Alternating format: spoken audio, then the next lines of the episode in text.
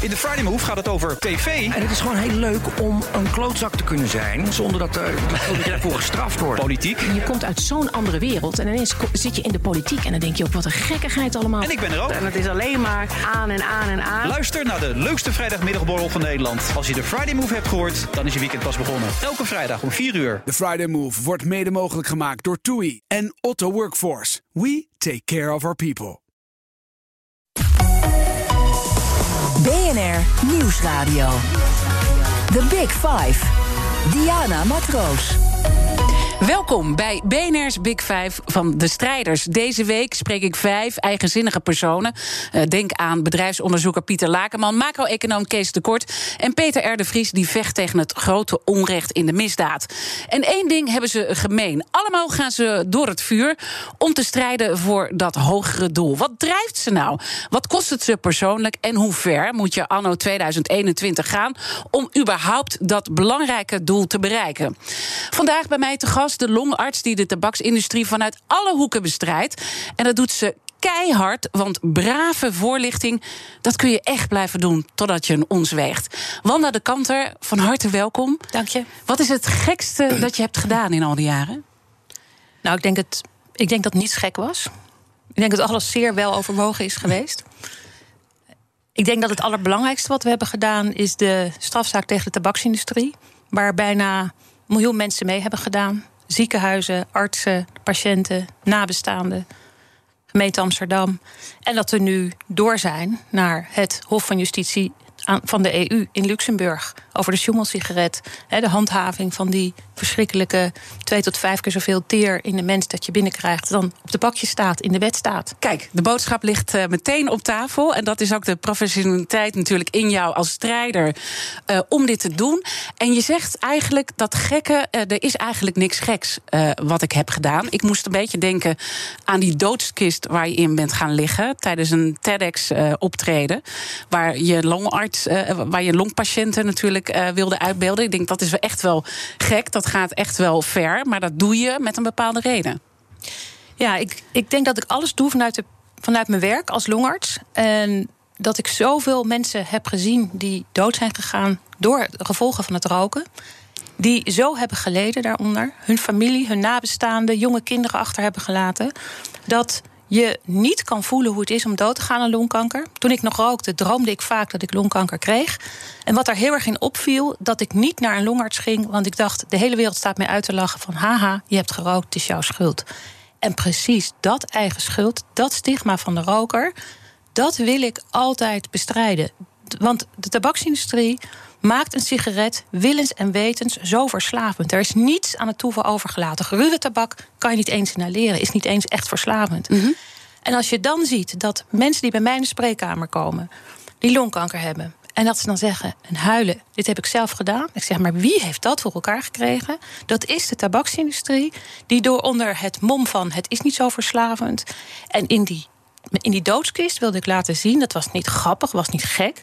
Dat was werkelijk, hoe, gaat, hoe gaan die laatste maanden van iemand die doodgaat aan longkanker. Het missen van al die dingen, het missen van het opgroeien van je kinderen. Het missen van, en ik wilde eigenlijk mensen de toekomst innemen, maar wat kan je beter doen dan film, beeld? Hè, dat, dat zegt veel meer dan getallen. Wat we zien, 20.000 tabaksdoden, dat zegt niemand iets. 8 miljoen tabaksdoden. Het gaat over de verhalen vertellen. En ik denk, in die kist, dat was ook toen ik daarin lag, dooding. Ja. Um, je voelde ja, alsof je er niet uit, kon. En, maar wij, wij schakelden direct over naar de tabaksindustrie. Niet te zien dat als niemand wat doet, we allemaal verantwoordelijk zijn voor deze doden. Je wil echt de ogen openen. Uh, dat doe je dus keihard. En dit is daar zo'n voorbeeld van. En er zijn wel meer voorbeelden. Ben je ook angstig daarover? Want als ik dan even tussen de regels door hoor wat je zegt. Het was angstig om in die kist uh, te gaan liggen, maar je doet het. Je, je, als roker droomde je over dat roken. En, en, en dat, dat klinkt bijna nachtmerrieachtig. Nou ja, ik was niet, als ik dan in mijn dromen longkanker kreeg, was het veel meer niet de angst. Maar veel meer dat ik werd uitgelachen door mijn collega's. Dat droomde ik. Hè? En dat komt natuurlijk ook omdat heel veel artsen het ook nog steeds als een onhandige gewoonte zien. En die worden daar natuurlijk heel erg gesterkt in door een verschrikkelijk artikel in het AD dit weekend. Waarbij een meneer van de tabaks- en kerfindustrie in Nederland zegt: ach, het valt allemaal wel mee. Er zitten maar een paar stofjes in. Hij liegt en bedriegt. En heel veel mensen, als je dat maar vaak genoeg een podium geeft, gaan mensen dus geloven dat het waar is. Maar, maar dat, dat andere artsen jou zouden uitlachen. Dat je dan longkanker eh, hebt gekregen. Wat is dat? Want dat, ik bedoel, een heleboel. Hè, zij kunnen het nuanceren, maar artsen die jou uitlachen. Maar dat is een droom, hè? Ik ja, weet niet of ze nee, maar een droom, nee, maar een droom staat voor iets. Ja, nou, ik denk dat stigma. Toen ik zelf nog rookte, vond ik het ook allemaal onzin. Ik wist niet hoe, ik wist niet hoe een sigaret eruit zag. En ik denk dat het heel erg staat voor dat stigma. Ik had zelf dat stigma voor mezelf. Ehm, mijn nichtje is overleden aan longkanker toen ze 40 was. En de eerste vraag die zij ook overal kreeg, en dat is letterlijk de TED-talk, die we natuurlijk haar tekst. En heb je gerookt? En met die vraag, en ook longartsen vragen dat, en artsen vragen dat. En dat moet je als arts ook vragen, want je moet weten waar het vandaan komt. Maar ehm, ja, het stigma, dat belemmert, en dat laat ook meteen de extreme macht van de tabaksindustrie zien, die ook ongelooflijk samenwerkt met partijen als VNO, NCW en VVD over dat vrije markt. Het is geen vrijheid als je willens en wetens verslaafd wordt gemaakt. En het is zoals ehm, Robert Proctor, hoogleraar Stanford University, zegt: zegt alsof je een auto maakt en dan vlak voordat je hem verkoopt nog even de remkabels doorsnijdt. Dat is een sigaret eigenlijk. Het is defective En uiteindelijk design. heeft dus de, eh, de patiënt hè, eh, eigen schuld, dikke bult. Ja. Hè? Dus, dus dat is dus ook het stigma. En dat is ook nou ja, wat jij voelde. En je rookte ook stiekem. Hè? Dat, dat geeft ook al wat aan. En ik zit dan te denken, hoe doe je dat? Hè? Dat roken, eh, want je bent op je 47ste gestopt. Dus dat is eh, intussen al even wat jaartjes eh, geleden. Maar je bent dan eh, die longarts in het Antonie van Leeuwenhoek ziekenhuis... waar dus al die longkankerpatiënten komen. En dan rook je dus, en dan rook je stiekem. En uiteindelijk stop je. En wat, wat, wat, wat was dan het moment om te stoppen? Maar ja, ehm, mijn dochter betrapte mij s'nachts. Zij was toen 14 en zij wist niet dat ik rookte. Mijn kinderen hebben dat nooit gezien. Wel dat ik het vroeger had gedaan. En toen wist ik, ik moet hiermee stoppen. Het waren natuurlijk alleen maar een paar nog in de avond. En pas toen, hoe moeilijk dat was... toen merkte ik hoe moeilijk het was om te stoppen. Ook al waren het maar een paar per dag. En toen ben ik me gaan verdiepen, hoe zit dat nou? Toen hebben we een boek geschreven, Nederland stopt met roken. Dat was in 2008. En gisteren heb ik in het Antonie van Leeuwenhoek... was een, eh, een vrouw die in het Antonie van Leeuwenhoek werkt, ze heet Eugenie... die was gestopt met roken door dit boek, net. En ze vond dit boek zo ongelooflijk helder. En het belangrijkste wat zij daarvan leerde was... dat je laat, zien dat de tabaksindustrie die schuld en stigma moet hebben. En nu is ze gestopt met roken, heeft ze ongelooflijk hard voor gewerkt. Ik heb er ook ongelooflijk hard voor gewerkt. En het afschuwelijk is dat dan ook diezelfde meneer van de tabaksindustrie weer zegt van... ja, het is allemaal niet zo verslavend dat ook Wanda de Kanter kon stoppen. Wat een onzin. We weten dat hoe makkelijk je kan stoppen erfelijk bepaald is. Ja. Genetisch onderzoek heeft dat laten En dan zien. ben je dus gestopt omdat je dus gesnapt bent door je dochter. Eh, ik, ik kan me trouwens als, als moeder dat ook wel voorstellen hoor. Want eh, van je kinderen, door je kinderen wil je niet eh, gesnapt worden. En ik heb trouwens zelf ook gerookt. En ik weet ook dat mijn zoon vond het verschrikkelijk dat ik rookte. Ehm, dus dat is ook wel een reden waarom ik ben gestopt. Dus ik, ik snap dat. Maar wat, wat, wat ik niet begrijp, is dat jij dus als longarts niet gestopt bent door wat je bij die patiënten zag. Maar dat uiteindelijk je dochter jou over de streep heeft Nou getrokken. ja, dat is een cruciale opmerking natuurlijk, omdat je verslaafd bent. Mensen die verslaafd zijn aan tabak of aan heroïne of aan cocaïne, die maken de waarheid weg. En wat je vaak ook ziet, is dat journalisten, mensen die het verhaal vertalen, ook de waarheid wegmaken. En Door het als een gewoonte te zeggen: het zit in dezelfde range als heroïne en cocaïne. Nou, er zijn ook wel eens mensen met heroïne die stoppen. Alleen daar heb je bijna geen doden elk jaar, omdat het verboden is. En als je het al kan krijgen, is het mega duur. En dat is natuurlijk waar je dan op uitkomt van, nou, dat ik het niet kon zien. Er zijn heel vaak ouders die zeggen: kan je mijn kind niet een keer meenemen naar je afdeling? Zeg, als die al rookt, dan ben je al verslaafd. Je moet voorkomen dat kinderen überhaupt een sigaret in hun handen krijgen, omdat Twee van de drie kinderen die één sigaret rookt, wordt een dagelijkse roker.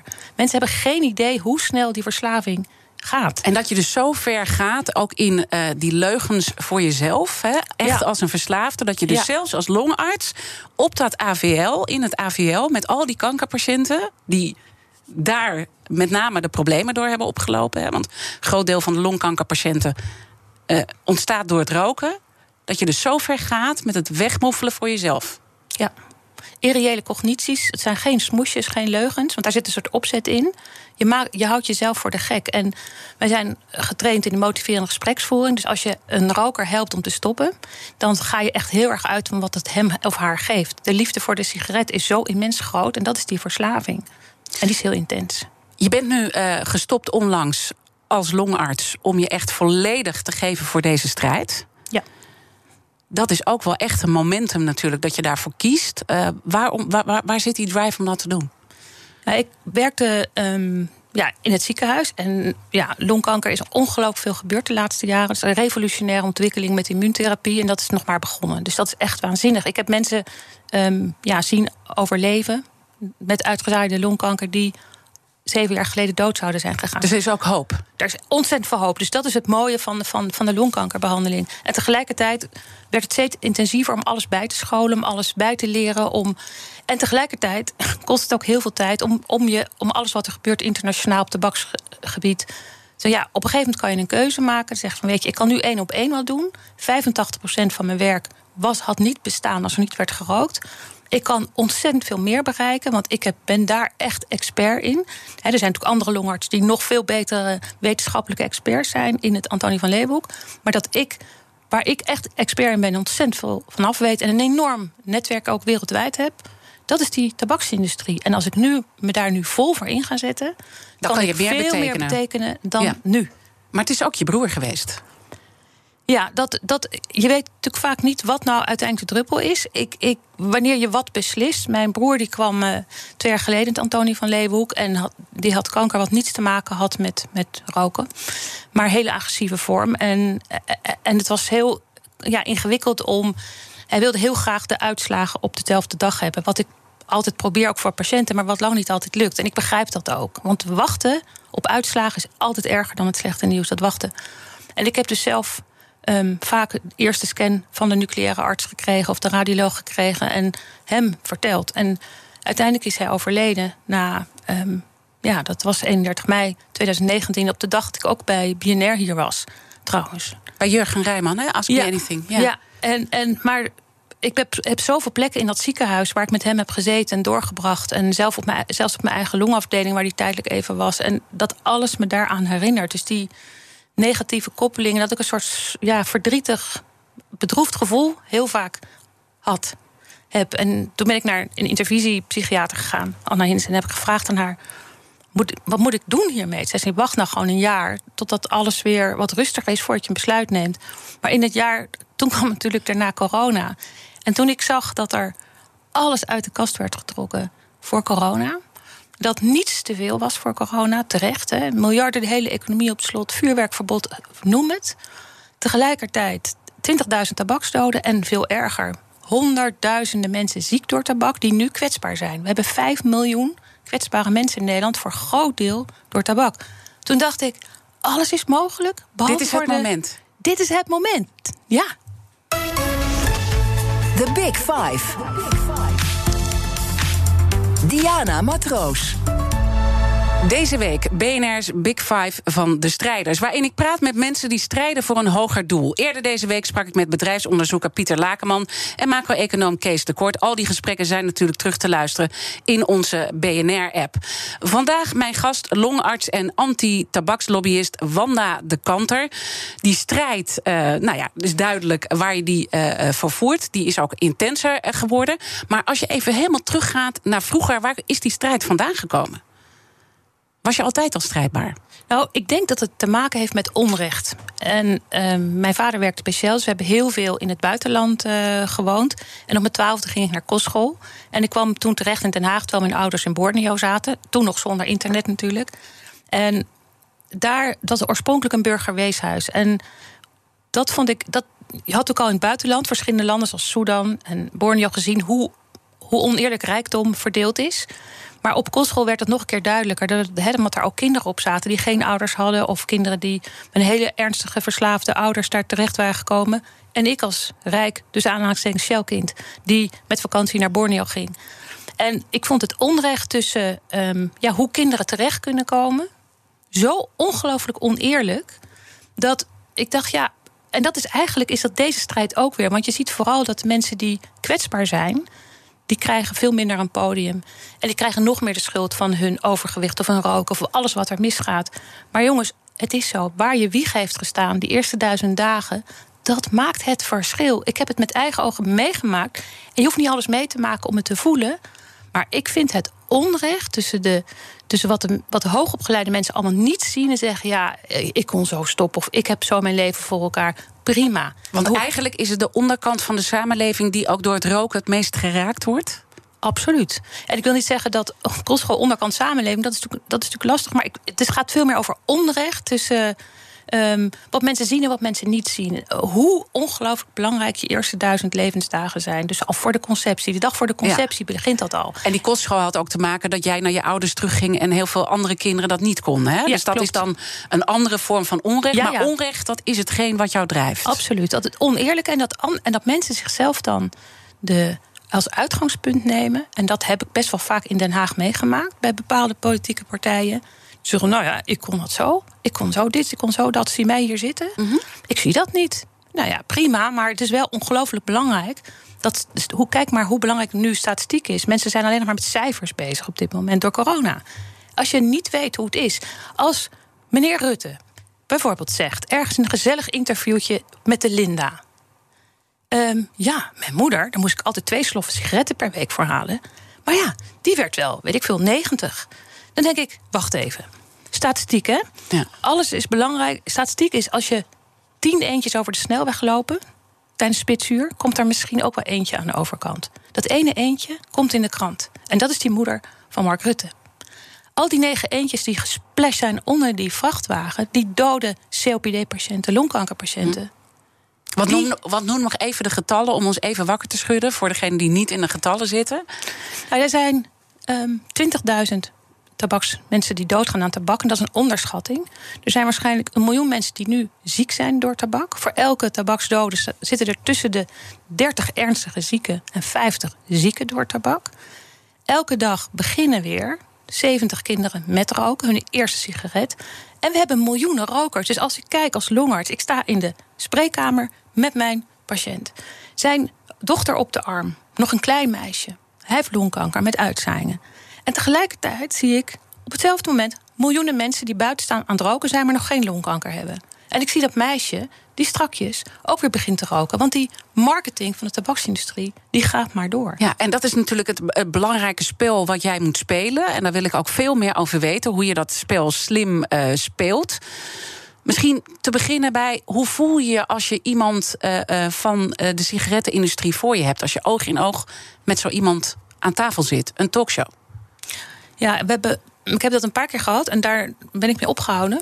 Um, omdat zij zo vanuit gepokt en gemazeld met een historie van 80 jaar kennis over marketing en onderuit halen en leugens en um, echt, echt fake news, gewoon verschrikkelijk goed in zijn jou te framen. Dat ik in principe niet meer met hun aan tafel wil. Je krijgt zo een. Alles wat zij proberen te relativeren, alleen maar voor hun financieel gewin. 8 miljoen doden wereldwijd. De totale invloed die ze hebben nog steeds in Den Haag. En hoe vaak zij komen in Den Haag. We hebben natuurlijk, wat ik nu steeds zie bij die toeslagenaffaire... dat al die zwartgelakte, nu witgelakte rapporten... we hebben een jaar lang onderzoek gedaan door voor een rechtszaak tegen de overheid... om te laten zien hoe vaak de tabaksindustrie daar nou echt komt.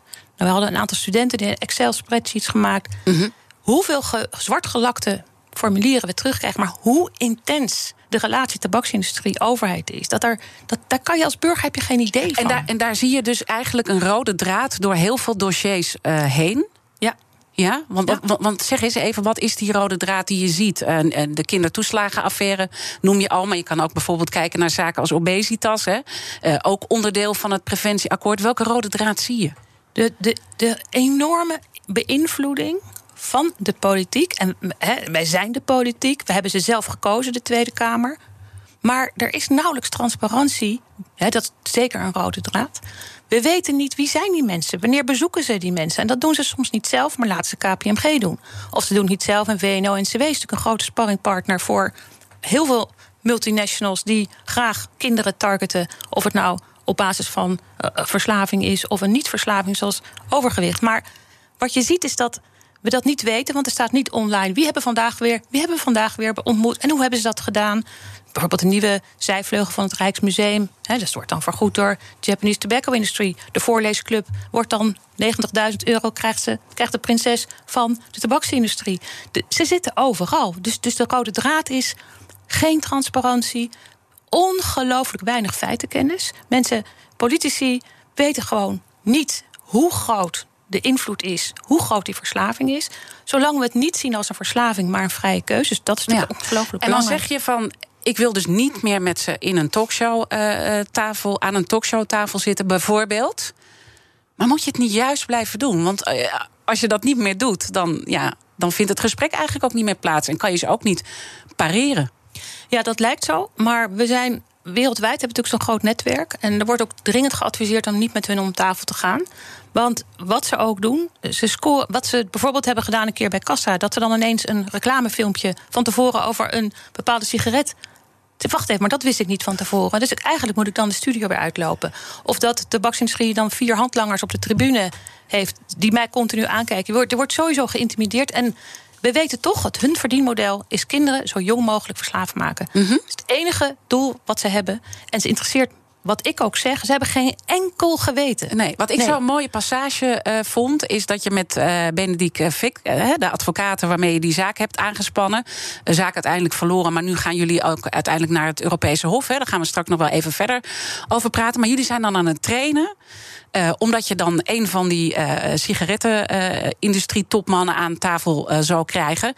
En dan zegt zij, hij zal proberen argumenten naar voren te brengen waar jij emotioneel van wordt. Vervolgens gaat hij rustig achteroverleunen en denkt: ga jij maar even het emotionele vrouwtje uithangen. Is Ja. dat wat je voelt op zo'n moment? Nee, ik voel dat niet eens. Ik voel een. Kijk, ik ben heel beheerst. Ik ben niet gek. Ik doe geen gekke dingen. Ehm, ik zit daar vooral als arts die het gewoon onrecht bestrijdt. Maar als je zo onzin over je heen krijgt. Wat je dan ja. We zien natuurlijk heel veel van allerlei mensen in talkshows die ook onzin zeggen. Dan voel ik hetzelfde. Dat is echt onrechtvaardig dat dit soort mensen een podium krijgen die zulke onzin zeggen. Je moet wel. Ik denk nuance en discussie is goed, maar om onzin, fake news te weerleggen. Weet je, dat- je weet niet waar je moet beginnen. Je kan wel zeggen, ja, iedereen heeft vanavond een paarse hoed op. En dan denk je, nou, het is gewoon zo. Ja. weet je, Ja. dat, dat is fake news moet je niet willen weerleggen. Dit, dit zijn de feiten. En dit soort mensen, ja, Laten we straks in het eh, tweede deel eh, verder praten. Mijn gast vandaag is Wanda de Kanter. Ze is eh, longarts, maar daarmee gestopt om zich volledig op die strijd te richten. Om Nederland rookvrij te maken. En misschien wil je ook wel de rest van de wereld daarin veroveren. En laten we straks toch verder praten over dat kat-en-muisspel eh, wat je voert. En ook waarom je geen activist genoemd wil worden. Tot zo. BNR Nieuwsradio. The Big Five. Diana Matroos. Welkom bij het tweede halfuur van BNR's Big Five van de strijders.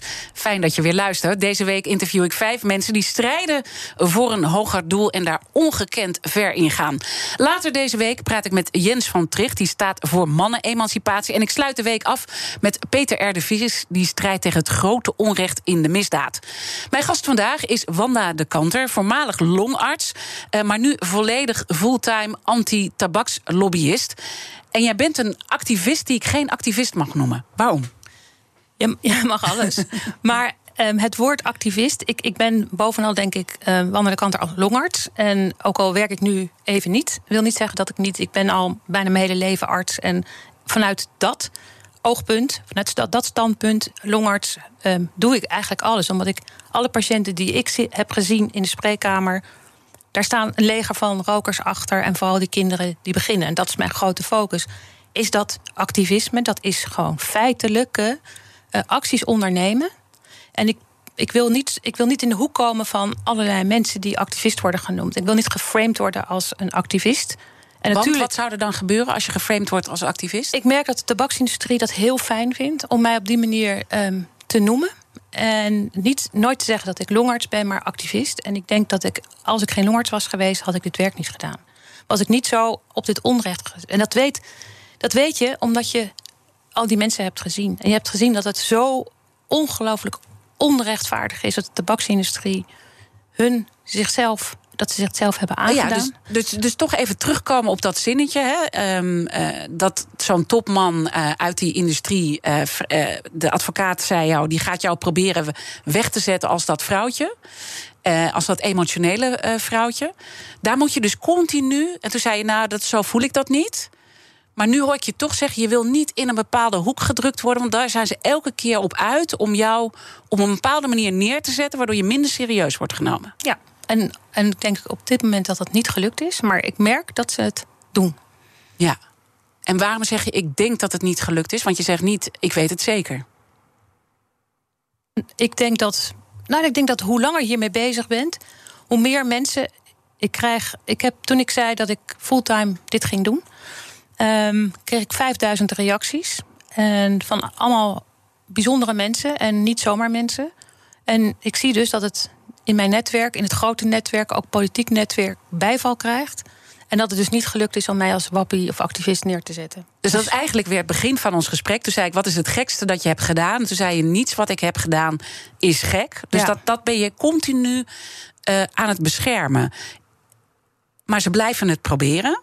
En dan vind ik ook bijzonder wat er in jouw carrière is gebeurd. Samen met je collega zat je in die Nederlandse alliantie. Hè, om, om, om, om Nederland rookvrij te krijgen. Die natuurlijk eh, met de politiek om tafel zit. En dat hele preventieakkoord hebben zij een hele belangrijke rol. Zitten ook aan drie belangrijke spelers in. Hè. Het Longfonds, eh, de, de, de kankerbestrijding die daarin vertegenwoordigd zit. En jullie zijn daar toen uitgezet. Ja, dat, het was voor hun heel erg ongemakkelijk dat wij ter discussie stelden dat zij aan tafel zaten met eh, Jolande Sap, die commissaris is bij KPMG. En op onze internationale tabakscongressen wordt de KPMG de hofleverancier van Philip Morris genoemd.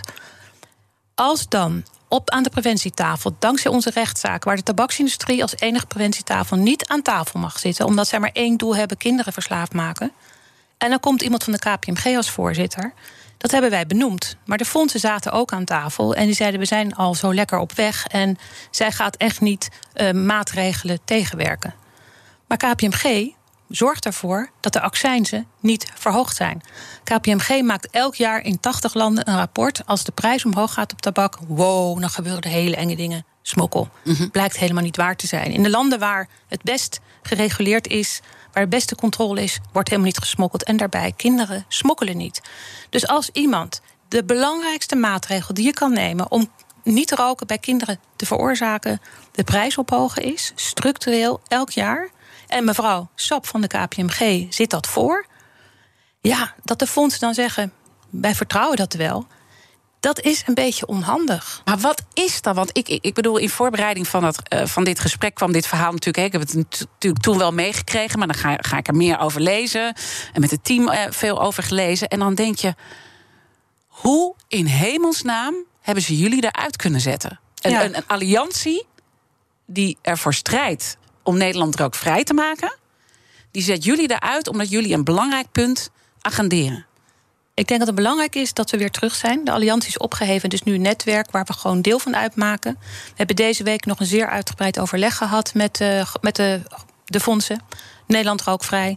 En we zitten eigenlijk volledig op één lijn. En dat wil inderdaad zeggen, Ja. prijs, En prijs, dat snap ik, hè, dat je dat, nu, dat, dat je dat nu zegt. Maar daar zit tussen iets. Want ik probeer dat spel te begrijpen. Wat er Ja. dan gebeurt. Hè, want eh, jullie hebben eh, meer naming en shaming ook gedaan. Hè, dat is jullie eh, strategie ook. Dat ook de moeder van Lodewijk Asscher is commissaris bij Philip Morris.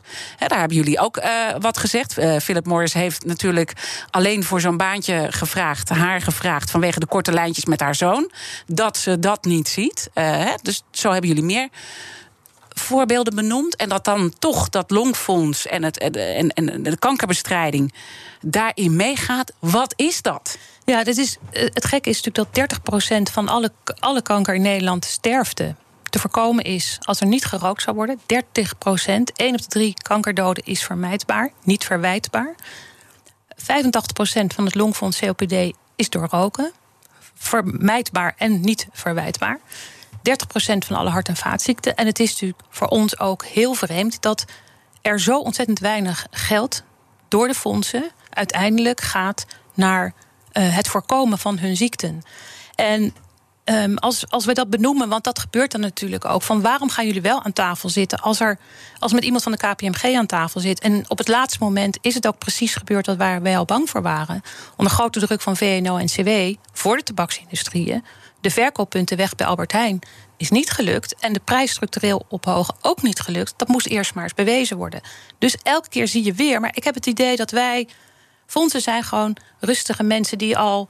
Ja, die ook weer andere dingen weten dan wij weten. Wij weten natuurlijk echt dat door ons internationale netwerk ook. wat er gebeurt in al die landen. En we weten ook wat de effecten zijn. En het grappige is, we kregen natuurlijk. het dramatische is. dat we ook gelijk kregen. Het preventieakkoord is een wassen neus gebleken. Want de prijs en de verkooppunten, de belangrijkste maatregelen om kinderen niet te laten beginnen, zijn er gewoon uitgeschreven. Maar, maar, maar jullie weten, eh, je noemt, jullie weten misschien uh, meer, ook door het internationale netwerk. Maar ik denk het Longfonds, de kankerbestrijding, kom op.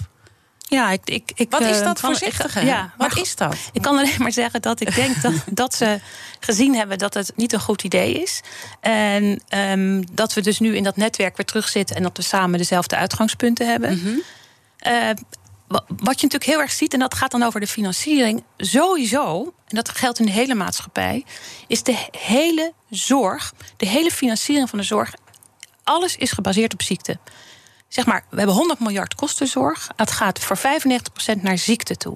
Er is een beetje geld voor secundaire preventie. Als iemand al rookt om te stoppen met roken. Als iemand al overgewicht heeft om te begeleiden. Maar er gaat vrijwel 0 euro naar het voorkomen van ziekte. Dus dokters, zusters, ziekenhuizen, ehm, farmacie, Philips, CT-scannen. Noem het op, apothekers, longartsen. We leven allemaal van ziekte. En er is geen enkele prikkel, geen enkele financiële prikkel om, het, om de ziekte te voorkomen. En dat zie je dus ook weer terug bij de fondsen. Die geven geld aan onderzoek, nog meer onderzoek. Maar sommige dingen weten we al. Evidence-based is allemaal duidelijk. Als je nou al je geld wat je aan onderzoek uitgeeft, nou één keer zou uitgeven om 20.000 doden te kunnen voorkomen. En dat zeg je dan tegen ze? En wat zeggen ze dan? Ja, we doen onderzoek. Daar zijn we niet voor op aarde om het voorkomen van ziekte. Maar je kan het hun niet kwalijk nemen, want wij doen allemaal mee daaraan. Het is ook de. Kijk, en dat is natuurlijk het enge wat ik zeg. Eh, mensen vinden dat niet fijn om te horen. Het is niet dat ik iemand verantwoordelijk maak. Ik heb ook mijn hele leven verdiend aan roken. Dat is zo. En. ehm, maar ik, wat ik veel meer wil zeggen is dat er geld moet zijn voor ziekte, natuurlijk. En als je dan kijkt naar corona, waar natuurlijk, als je kijkt naar eindfase ziekte, dat is mensen op de IC. Maar als je kijkt naar wat daar wordt gedaan voor primaire preventie, vaccinatie, economie op slot, vuurwerkverbod, noem maar op, het kan dus. Maar dat is een hele snelle epidemie. Maar die hele langzame epidemie waar je 20 jaar op moet wachten, daar is geen enkel belangstelling en geld voor. Zodra je gaat zeggen dat er wel geld voor is, komt er ook belangstelling. Dan gaan de fondsen misschien ook iets.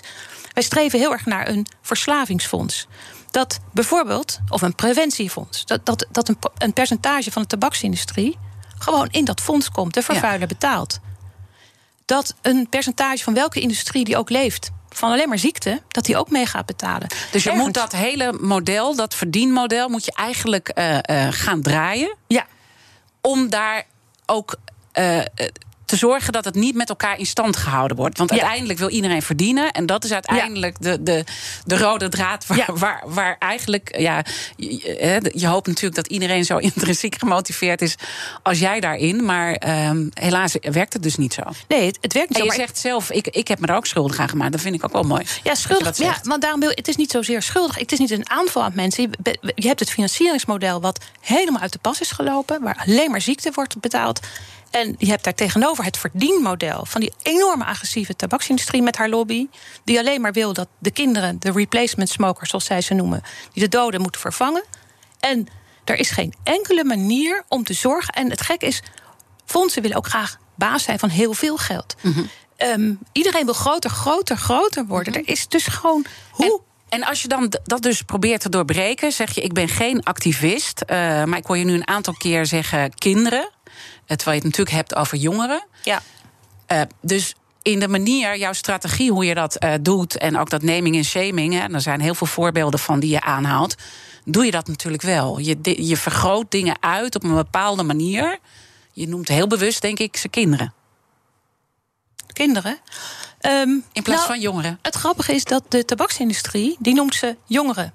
Ze hebben, the young ones are the only replacement smokers. Want zij willen nooit geassocieerd worden dat zij kinderen marketen. In hun document staat dat woord. Dus ik noem het kinderen. Het zijn onder mensen onder de 18. Maar er zijn ook kinderen van 10 jaar die beginnen met roken. Het gaat om de eerste sigaret wat je uiteindelijk verslaafd maakt. BNR Nieuwsradio. The Big Five. Diana Matroos. Je luistert naar BNR's Big Five van de strijders. Mijn gast vandaag is Wanda de Kanter, voormalig longarts en anti-tabakslobbyist. Die strijd die je eh, voert en die eh, je steeds intensiever voert, maar ook de macht van die industrie eh, die je schetst, word je wel eens moedeloos. Dat je denkt: wat ben ik aan het doen? Sporadisch. Ja? Nee, elke, nee, het is eigenlijk. Ik, dit is Zo'n wezenlijk onderdeel in mijn ja, leven eigenlijk. De, het vermijdbare, niet verwijtbare lijden. En dat is zo intens groot. Dat, ja, dat, dat gaat er niet uit. Daar Nee. blijf ik het voor doen. Ik, ik denk maar dat wat het kost het je? Want eh, je bent iemand die nooit uitstaat. Hè? Vroeger als longarts ook niet. Je was altijd bereikbaar voor patiënten. Dat ging heel ver. Wat kost het jou persoonlijk dit, deze strijd? Nou ja, ik, denk dat het me weinig kost. Ik zou, graag, ik zou heel graag meer geld willen hebben voor de Stichting Rookpreventie Jeugd. Veel geld om echt campagnes om te professionaliseren, om meer geld te krijgen, omdat het heel lastig is om geld te krijgen voor het voorkomen van ellende. Dus dat is denk ik het meeste waar ik tegenaan loop. Maar dat, dat je daar moedeloos van wordt, dat al het geld naar ziekte gaat. En dat er heel weinig geld naar preventie gaat. Gelukkig zijn er altijd een paar mensen die denken, ja, die hebben zelf longkanker meegemaakt. Of een oud Philip Morris medewerker. Die, die veel geld wil betalen af en toe. Maar uiteindelijk ehm, is. Nee, verder heb ik er geen last van. Nee, je gaat gewoon eh onvermoeibaar door met die strijd. En dan eh, schets je tegelijkertijd dat die tabaksindustrie natuurlijk heel slim is. Hè, want ze geven ook eh, heel veel geld uit om eh, nou ja, andere vormen van roken te promoten. En daar gaat ook de kettingvraag over van mijn gast van gisteren. Namelijk macro-econoom en BNR-economiecommentator Kees de Kort was bij mij te gast gisteren. Ook een strijder op een heel ander front. En hij had deze vraag voor jou. Ik ben wel benieuwd wat zij vindt van die e-sigaretten. Dat, dat alternatief voor sigaretten. Daar is een beetje een discussie over hoe, erg, hoe, goed of hoe, hoe minder erg is dat dan. Maar hoe kijkt zij tegen. Is dat, is dat net zo verwerpelijk als gewone sigaretten? Of is dat toch nog wel een beetje een alternatief voor mensen die iets in de handen willen hebben, met elkaar op een, op een platje willen staan erover te praten? Ik zie je lachen op het moment dat eh, Kees de vraag stelt. En wat is die lach? Nou, mooi dat de macro-econoom eh, die stelt. Hij weet natuurlijk als geen ander dat Philip Morris International een miljardenfonds heeft opgericht om dit zogenaamde ehm, gezonde roken op te, te promoten. Waar niets van waar is. Ten eerste is het een stampvol nicotine. Je blijft verslaafd. Je beweging blijft hetzelfde. Want je blijft gewoon eigenlijk nicotineverslaafde. Het helpt heel soms een paar mensen om te stoppen. Dus op recept prima voor die mensen die dat willen. Maar waar het allemaal bedoeld is, is om kinderen aan het roken te krijgen via het vapen en het dampen. En dat is nu in Amerika uit hand gelopen. Dat nu dat aantal wat is gaan vapen was soms 30 tot 50 procent van klassen, kinderen van 15 jaar. En het risico dat zij gewoon gaan roken is vijf keer zo hoog. Ja. Dus en daarbij zijn ook nog heel veel kinderen opgenomen met allerlei longziekten. Het is totaal niet veilig. En dat, maar- is, dat is de rode draad ook hoe die industrie eh, dat doet. Hè. In dat kat-en-muisspel wat we met elkaar al hebben beschreven... is dat ze steeds nieuwe dingen bedenken. Er gaan ook verhalen rond dat eh, Netflix... eh, wordt, dat, dat kan je niet echt hard maken ergens volgens mij. Er gaan verhalen over rond, want dan zie je heel veel mensen Ja. in roken. influencers die ze vanuit andere landen filmpjes laten opnemen... zodat je via het Nederlandse recht dat niet kan aanpakken. Ze zijn verdomd slim. Ja, en als je ziet, dus in Nederland is een verbod op reclame van, van tabak. En vorige week was er Adformatie, die had zijn nieuwjaarsreceptie. En die liet zien dat daar de grootste global mevrouw van Philip Morris... zou daar gewoon de nieuwjaarsreceptie toespreken. Wat doet die, die mevrouw van Philip Morris op een adformatiebijeenkomst... in een land waar geen tabaksreclame mag zijn? En onder grote druk van allerlei filmbedrijven en andere reclamebedrijven is, het, is er van het programma gehaald. Maar het wil dus zeggen dat dat zo belangrijk is in Nederland voor hun. En het allerbelangrijkste is natuurlijk dat zij zo bang zijn voor alle rechtszaken. En daarom hebben we veel geld nodig om al die rechtszaken te, te ja, voeren. want je hebt dus één rechtszaak uh, verloren in Nederland. Dat was een heel verschrikkelijk moment uh, voor jullie dat dat Ja. gebeurde. Maar nu, je benoemde het al even heel kort, het Europese Hof. Ja. Uh, waar die zaak richting de Schummel-sigaret Schummel gaat spelen. Dat zijn die gaatjes in de, in de filter. Ja. Waarvan eigenlijk wordt gezegd: je krijgt minder uh, nicotine en dergelijke binnen. Maar mensen houden die met hun vinger vast. Ja. Hè, als je rookt, hè, ik heb zelf ook gerookt, dan Ja. druk je het natuurlijk helemaal dicht. Wat, wat, wat ga je nu bereiken? Hoe gaat het je lukken? Uh, gaat echt dat Europese Hof daar een kentering in maken? Nou, het is natuurlijk heel belangrijk dat de bestuursrechter, waar vier rechters zaten, het zo ontzettend belangrijk vindt. Dat, dat zij ons door hebben verwezen naar het Hof van Justitie aan de EU. Dat, dat gebeurt niet zomaar. Vervolgens is het heel belangrijk om te zeggen dat wat op de pakje staat en wat in de wet staat, in de Europese wet, is dat je maximaal zoveel teer, het kankerverwekkende uh, stofje, in je sigaret mag hebben. En dat blijkt dus in real life tussen de twee en de vijf keer zo hoog te zijn door die, door dat, die meetmethode, die gaatjes in die filter gewoon buiten de machine zet. Dus je zuigt uh, lucht aan, schone lucht. Mm -hmm. Dus je vermengt het. Dus je krijgt een veel lagere concentratie. En wat nog erger is, de meetmethode en de controle daarop wordt geheel en al gecontroleerd door de tabaksindustrie. En dat kan je natuurlijk niet voorstellen, dat mag ook niet. Ook de EU heeft het Wereldgezondheidsorganisatie verdrag getekend, waarin zij zegt dat je geen tabakindustrie, um, je mag geen, het moet een soort cordon sanitair zijn rond de hele EU um, van de tabaksindustrie, van Nederland, iedereen die dat verdrag heeft getekend. Dus je hebt dus een een fout product waar veel meer kankerverwekkende, dus meer longkankerverwekkende stoffen in zitten. Wat, wat willens en wetens wordt gedaan door gaatjes, microgaatjes in de filter te doen. En dat controleer je dan allemaal zelf. Dus dat, dat, daar gaat deze hele zaak over. En hoe deze kansrijk is deze zaak? Ja, zeer kansrijk. En het is niet alleen die zaak, maar ook dit jaar is de TPD, de Tobacco Product Directive wordt ook aangepast. En we hebben natuurlijk aan de EU. En dankzij Arjen Lubach is ook Stella Kyriakides op de hoogte van, dit, um, van deze rechtszaak.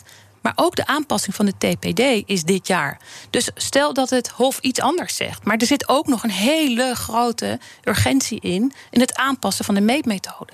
Als de meetmethode wordt aangepast en de controles worden anders uitgevoerd. dan gaan dus al die dan moet dus veel minder nicotine en teer in die sigaretten komen. Want die maximumwaarden gaan natuurlijk nooit omhoog. En uiteindelijk wil je natuurlijk dat er helemaal geen nicotine meer in zit. Want dat is wat, hetgeen wat ons verslaafd maakt. En daar is het om te doen. En jij zegt, je kan ook een sigaret maken zonder die nicotine. Nou, dat is helemaal waar. De, de, daar gaat natuurlijk deze zaak niet over. Het is op weg naar afschaffen van de tabaksindustrie. De tabaksindustrie kan heel makkelijk de nicotine uit de sigaret laten. Dat is heel simpel in het bewerkingsproces. Ze kunnen ook heel makkelijk een hele lage dosis niet verslavende mm -hmm. sigaret op de markt brengen. Alle dingen die kunnen, doen ze niet. En ze doen alles om kinderen te verslaven. Want dat is hun businessmodel. Ja, maar dit stapje moet je dus eerst nemen om uiteindelijk die, ja. die grotere strijd te kunnen voeren. Precies. Dus, dus uh, even weer de activist die geen activist genoemd uh, wil worden. Uh, je bent elke keer aan het laveren hoe je nou uiteindelijk je doelen kan bereiken. Ja, elke keer weer. En, en daar, daar zit ook een hoop creativiteit in. Wat natuurlijk het allerbelangrijkste vond ik van de strafzaak was, is dat er zoveel mensen. Mensen met, met een ziekte door tabak of nabestaanden of jonge kinderen zich aansloten. omdat zij niet wilden dat hun moeder werd vervangen door een kind. Door een jongere die ook weer gaat roken. En ik zou heel graag willen dat we uiteindelijk een soort grassroots gaan, gaan krijgen van iedereen die ziek is geworden door roken, of hun nabestaanden. Iedereen die gewoon iemand verloren heeft. En dat zijn er echt honderdduizenden. De, dat die mensen, dat we met elkaar gewoon gaan zorgen dat de tabaksindustrie dat durven ophoudt. uitspreken en dat we dus uit dat stigma komen dat het eigen schuld dikke bult Absoluut, is. Hè? Want dat, daar, absoluut. daar, daar begon jouw uh, verhaal mee. Ja. Uh, de kettingvraag gaat natuurlijk door. En morgen praat ik met Jens van Tricht. Hij strijdt voor mannenemancipatie. Wat zou je van hem willen weten? Je gaat meteen rechtop zitten. Ja, ik denk, daar zal hij het morgen over hebben. Is dat nodig? Voor mij is die hele wereld één grote mannenwereld. Mannenbolwerk, VNO-NCW, VVD. Het zijn allemaal mannen. Die, ik, ik kom allemaal vrouwen tegen die, die, die vinden dat het op, op moet houden. Dus is mannenemancipatie nodig? Mooie vraag, die ga ik hem uh, zeker stellen. Want dat is natuurlijk ook echt een belangrijk vertrekpunt uh, voor het gesprek. Die mannen uh, waar jij dan mee om tafel moet. Um, je zag heel erg op tegen het moment met Johan Derksen. Ja. En je vertelde eerder al over je broer, waar je heel veel dingen mee besprak. Ook hoe je dat uh, aan moest pakken. En, uh, en, helaas is je broer er niet uh, meer, want dat was een heel rare dag. Je sprak met Johan Derksen in de uitzending hier bij BNR, Ask Me Anything. Ja. Maar de strategie die hij jou had meegegeven, die heeft gewerkt. Vertel. Nou ja, hij, hij liet oude filmpjes zien waar hij mijn vriendin, collega aanviel als een diva. Wat ze precies niet is. En toen was ze helemaal, wist ze ongeveer haar, wat zeg je nu? En toen ging mijn broer, Wieger, die ging ze zeggen. Die hebben alle filmpjes van hem laten zien. Kijk, daar doet hij dit, daar doet hij dat. En, en mijn broer was een enorme fan van, van Johan Derksen. En ook van zijn jazzmaak en van alles. Hij was veel meer dan dat gekke Voetbal International... waar hij soms ook een gekke uitspraken kan doen. En dus ik was helemaal mild geworden en zacht geworden. Ik dacht, je moet ook sommige mannen inderdaad door andere bril kijken. Dat is ongelooflijk belangrijk. En, en toen belde hij. En toen, ja, toen was het eigenlijk een heel warm, leuk gesprek. Omdat ik er heel anders in zat. Dus ik denk, dat is natuurlijk ook heel belangrijk. Dat als ik met bepaald soort mannen spreek... die alleen maar in bedrijfsmodellen denken... van ja, tabaksindustrie levert banen op en levert geld op. Dus ja, maar wacht even. Dat je ook de zachtere kant, het totale lijden... en dan uiteindelijk misschien toch de macro-economische kant. Want roken kost de samenleving elk jaar 30 miljard euro. We zien nu dat de ja. IC's bijna vol liggen met code zwart strakjes... omdat we zoveel zieke, kwetsbare mensen hebben door het roken. De maatschappij dus die kan feiten blijven benoemen... maar toch ook het zachte gesprek uh, voeren... Ja. en niet in je eigen uh, vooroordelen ook uh, blijven zitten. Dank dat je ja. hier wilde zijn, Wanda de Kanter. Zij gaat door met haar strijd tegen de tabaksindustrie. En natuurlijk luister alle afleveringen terug van deze week... maar ook alle andere weken. Ook van mijn collega Art Royakkers in de BNR-app... en bnr.nl. Maar nu eerst uh, op deze zender BNR Breek met Ivan Verrips. Ik wens iedereen een mooie dag. We zijn altijd maar onderweg. Altijd in voor een alternatieve route. En altijd zo snel en het liefst ook zo duurzaam mogelijk. BNR Mobility. Altijd op maandag om half twee. Met Meijnerd Schut. En natuurlijk altijd met Nout Broekhoff. Oh ja, en je kunt het ook altijd terugluisteren in je favoriete podcast-app. Abonneren maar. Altijd doen. BNR Mobility wordt mede mogelijk gemaakt door ALD Automotive en Leaseplan.